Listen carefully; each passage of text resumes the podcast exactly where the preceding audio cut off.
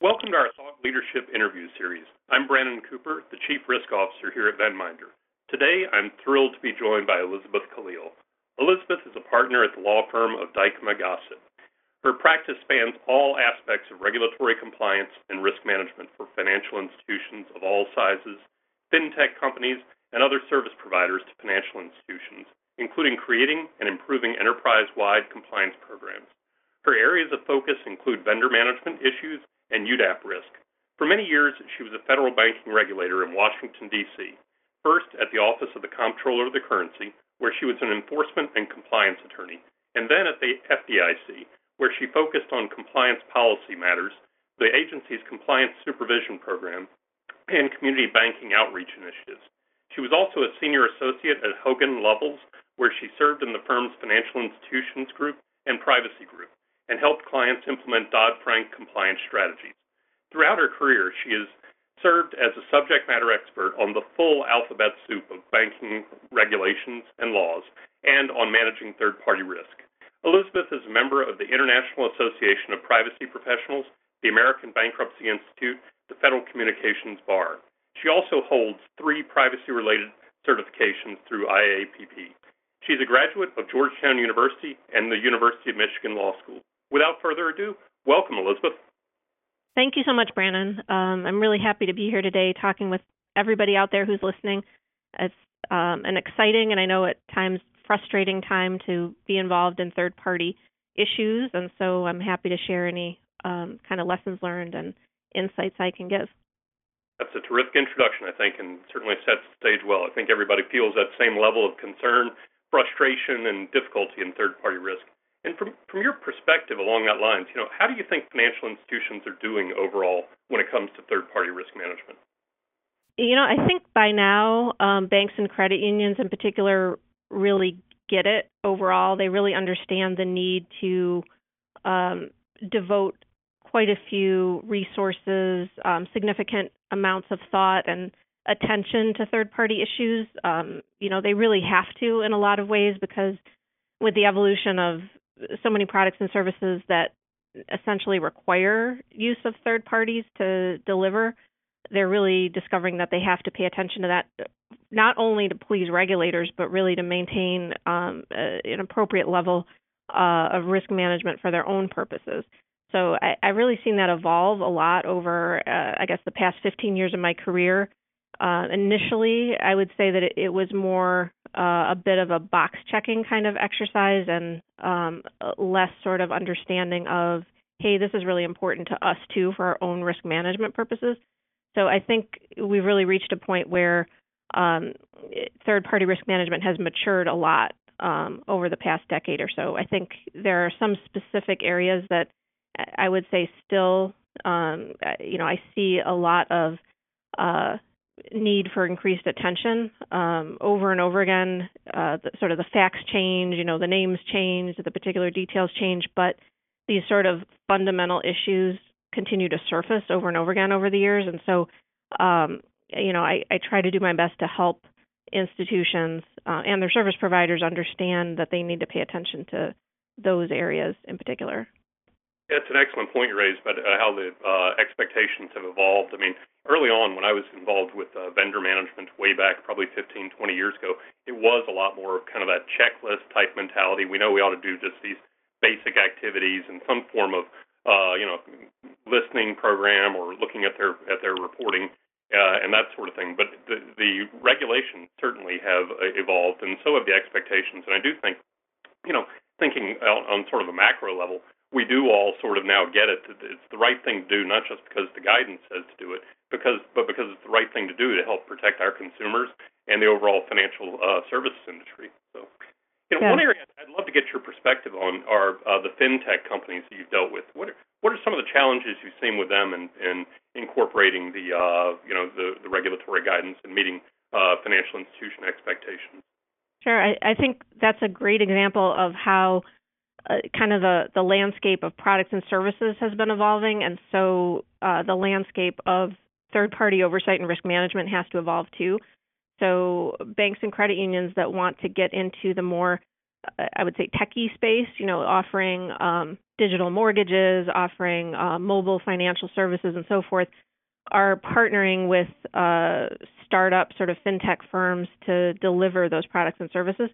And uh, of course, as a general matter, we want to make sure that um, you know financial institutions are in compliance with all applicable laws and regulations, whether they conduct an activity directly or through a third party like a fintech company. So by now, again, I think the approach has matured to a point where financial institutions are used to uh, requiring you know certain language, uh, reps and warranties from their third party partners as to regulatory compliance. Um, one sort of twist there that I've been seeing lately is in delivering uh, digital mortgage functionality where uh, the reps and warranties are saying, you know, you, the fintech company providing this platform functionality for this, you will comply with all applicable laws and regulations, including this and such and so forth, including things like TRID. Um, and so then the fintech companies are saying, well, hey, like we're only providing this and this and this functionality. We don't control, uh, you know, the release of uh, disclosures under TRID. We we can't confirm that, uh, you know, they're going to be provided to the consumer within an applicable time frame, for example, because somebody at the financial institution in this particular setup is controlling that lever. Um, so I, I think that banks and credit unions and their fintech partners are really going to have to drill down kind of on a granular level to see okay in this particular relationship who is doing what? What do we need to make sure that the other side is attesting to? Um, it, it's really not like a one size fits all approach because as we see these products and services uh, evolve the sort of details of each are evolving too. And so there's not one sort of blanket set of language that makes sense in these vendor agreements you definitely want to make sure that everybody is following all the laws and regulations that they're supposed to and supporting you in meeting your obligations. But it's also going to be important to determine uh, what is reasonable to require and expect of the other side too, depending on exactly what they're doing. That's a great point. Again, you really do need to kind of map out where those handoffs occur and whether you yeah. use sort of a process map of some sort or just generally sit down and say, okay, here's where our role in this part of the process ends, and here's where yours picks up, and have that well documented so there aren't these potential gaps that exist that you don't discover until a problem really has occurred.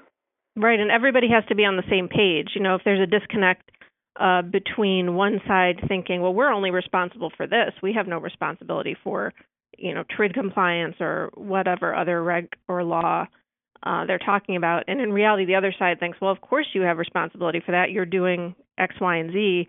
Uh, that can be a problem, obviously. Absolutely. I want to shift gears slightly and talk about another area that uh, you're an expert in, and that's UDAP. UDAP has gotten mm-hmm. an incredible amount of attention over the past few years because it's been so to- closely tied to so many enforcement actions.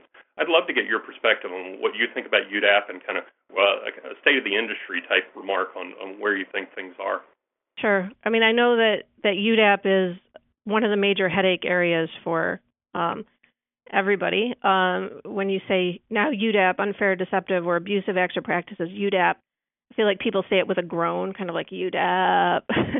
um, so I think one of the frustrations that people have that they've expressed to me is not knowing, not being able to anticipate um, what could be deemed unfair, deceptive, or abusive since uh, we don't have specific regulations giving examples of what falls into each bucket. Uh, I do think, not to be the bearer of bad news, but I, I do think just to manage expectations, I, because of the nature of UDAP, I, I don't think it's really realistic to expect that we're going to have regulations that would exhaustively describe activities that could be unfair, deceptive, or abusive. We already have standards for each. Obviously, um, you know, unfair, deceptive, or abusive is has been defined either in for abusive in Dodd Frank and unfair and deceptive. Um, we have the Federal Trade Commission uh, precedents that we've looked to for many years to develop the standards for those. So I, I think it, it is always going to involve a judgment call. Um, having been involved in UDAP unfair and deceptive um, enforcement actions um, at the OCC during my time as an enforcement attorney, and then throughout the rest of my career from different perspectives.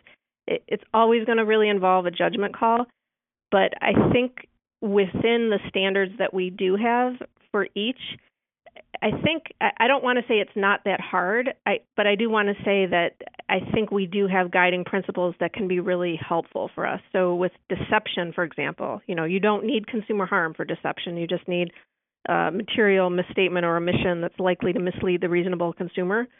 So, you know, take a look at your disclosures. Are they easy to understand? Are they transparent?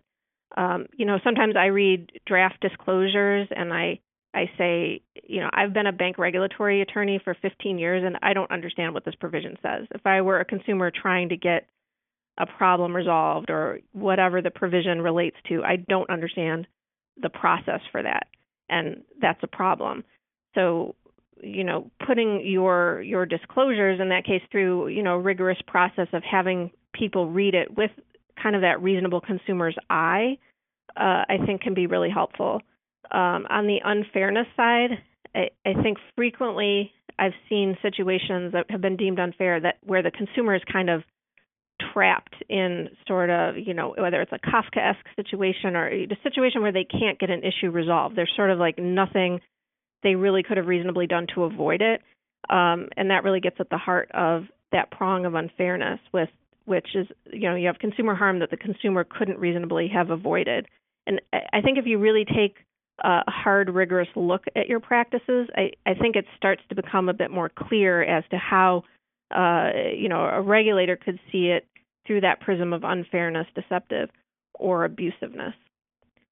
And a couple comments on that. I mean, I, I really do think you hit the nail on the head with trying to look at it from a reasonable consumer perspective and, and really kind of kick the tires. If if I, as an experienced compliance manager and risk manager, can't make sense of it, then clearly the average consumer isn't going to be uh, too happy with what they're seeing. I think a couple of the other things we have seen loud and clear through the enforcement actions over the years are, you know, that the, the regulators are looking at consumer complaints or areas of uh, consumer confusion or areas where, you know, a product is either difficult to understand, tough to cancel, or just laden with uh, these fees and, and that sort of thing that might give rise to consumer concerns. That, I think that really does draw the uh, regulators' attention and ire in a lot of cases. So I, I think that's a really good description of kind of some where some of those hot buttons are. I think, and you touched on the consumer complaint issue. Uh, consumer complaints, you know, whether you're receiving them directly or through use of a third party, keeping an eye on those complaints and trends, especially with those complaints, is hugely helpful. Um, so this touches on, you know, vendor management issue too. So where you're having a third party be that consumer facing party to take in and process complaints and uh, maybe handle complaints too. It's really important to stay on top of how they're handling that and what they're seeing and what's coming in.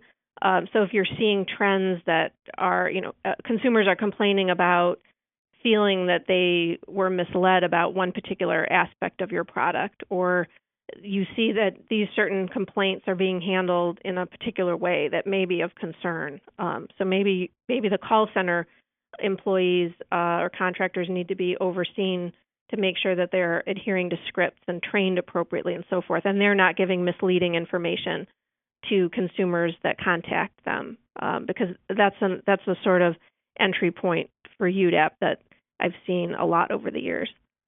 You know, it's interesting. It's a great segue to something else I wanted to ask you about. When we were talking in preparation for this, we were talking about, you know, what are some of the guiding principles that, are found in all of the regulatory guidance pertaining to third-party risk, whether you're looking at the good old Bulletin 29 of 2013 by the OCC or 44 of 2008 from uh, the FDIC. You know, they they really harp on some of the same guiding principles around uh, risk management and due diligence and selecting a third party. But I found it interesting. There's one particular uh, area that you felt was uh, one that people traditionally fall short on. You want to elaborate on that?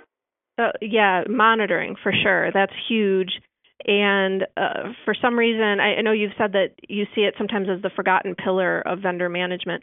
And you know, if I can kind of put out one public service announcement to the, to the whole world, I would say do not forget about monitoring because that's where probably more than any other phase of third party relationships I've seen things go wrong is in the monitoring. Um, and in some ways, that might not be surprising because if you if you have a relationship that seems kind of good, even airtight from the beginning, so you've you've done your due diligence, you're comfortable with that, you have a great contract, you feel like you have wonderful provisions in that contract, you feel like things are really good. I I think you may be more likely to feel you can sit back a little bit and um, just kind of let the vendor do what you believe they'll do really well. You know, if things were more concerning from the outset, you might not have engaged that vendor, or you know, you might have um, exercised more stringent oversight from the beginning. But where things seem good from the beginning, I think there's kind of more of an uh, a risk of sitting back and, and not being vigorous and active in your oversight. So that ongoing monitoring is super, super important. And there's not just really one size fits all way to do monitoring. And, you know, that may evolve the way that you want to conduct your monitoring with a particular third party um, can and maybe should evolve over the course of the relationship. So as things go on, whether something changes, like you're having the vendor do something different or you're doing something different, or you just discover in the course of the relationship that this type of monitoring is more helpful than that for this particular relationship, you know, don't be afraid to change things up as time goes on. You know, you may find at times you need to do site visits for one type of vendor, whereas for another type of vendor, you may need certain types of reports from them at certain intervals. And then as time goes on, maybe you feel that needs to change and kind of swap that out and have a different type of monitoring that you focus on depending on you know issues that you discover uh, things that you find helpful or not helpful over time um, really treat it as a living evolving thing both the relationship and the way that you monitor. Many many excellent points in there. I mean first and foremost i totally agree with you. You put so much time and effort into the due diligence and risk assessment part of the process. Once the contract's signed, you sometimes lull yourself into this false sense of security that everything seemed great, so everything must be going well, and then you just miss the opportunity to catch something very fundamental fairly early on before it becomes a problem. I mean, you're you're kind of looking at, at the tip of the iceberg and not recognizing it. And then by the time that you do discover it, and sometimes it's just far, far too late to do much to repair the relationship, or you realize you've got a lot of cleanup work to do. But I think That's it's, right. it's totally preventable if you just kind of stay on top of some sort of organized, customized, ongoing monitoring, whether it be you know a customer listening for a call center, mystery shopping for cards being sold in retail locations, reviewing disclosures or regular reports. Any of those can really keep you out of a lot of trouble. So I'm, I'm glad to hear you uh, on, on sort of the same page with that. I guess one final question I would have for you, um, and this is really more observational than anything else, but do you feel like risk management is getting enough attention, generally speaking, from senior management and the board, and what sort of things can they do to better demonstrate their level of involvement? Um, well, of course, I'm I'm in risk management, so I'll say that risk management never gets enough attention. um, but um, I think you know, in general, banks and credit unions want to do the right thing. I think you know, senior management and the board they're pulled in so many different directions. Uh, it can be hard for them to figure out how to appropriately prioritize issues. Um, but I think, you know, especially we've been seeing a lot more expectations from regulators over the past several years of even outside directors uh, being more actively involved and educated about what's going on in the institution. I think it's it's important for um, everyone who is in a senior leadership role to really have a handle on what's going on throughout the institution, not necessarily on a micromanaging type of level, but you know, really robustly reviewing reports, um, asking good questions, asking the right questions, thinking about how, in terms of specifically around um, third party relationships, how do these fit in with the strategic goals of the institution and you know where they want to go and so forth. So I, I think you can strike the balance between being too micromanaging and being too hands off. I think uh, risk management again, you can never really devote uh, too much attention to it. Um, there's always there's always room for more, and it really can't be. I, I think this is an important point to consider.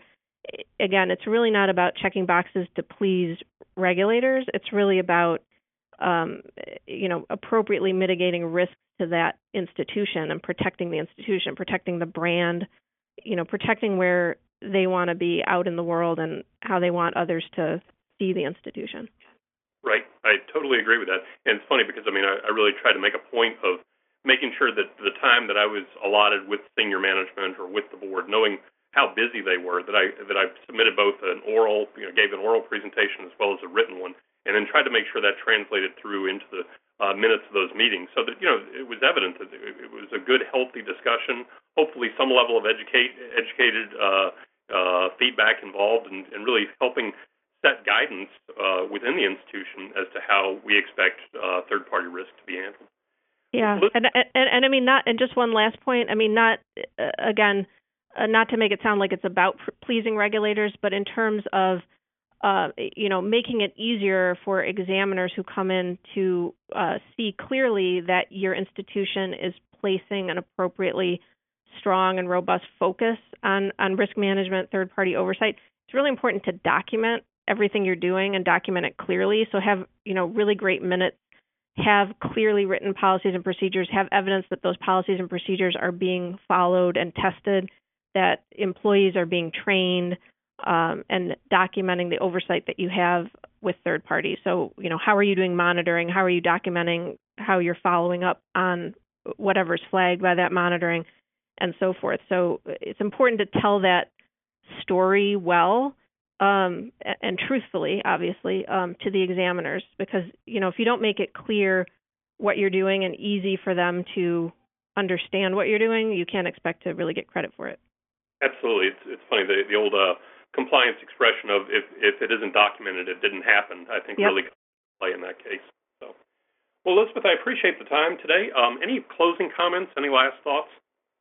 Uh, just I appreciate the opportunity to speak to you today, and as you can tell, I could probably talk about third party risk management and UDAP um, all week. So um, I appreciate this opportunity and, and I hope people found it helpful. Sounds great. I really appreciate it. Well, thank you again to everybody for listening in and joining this session. And thank you, Elizabeth, for such an informative session. Please be on the lookout for future interviews in this series. And with that, I wish you a good day and thanks again.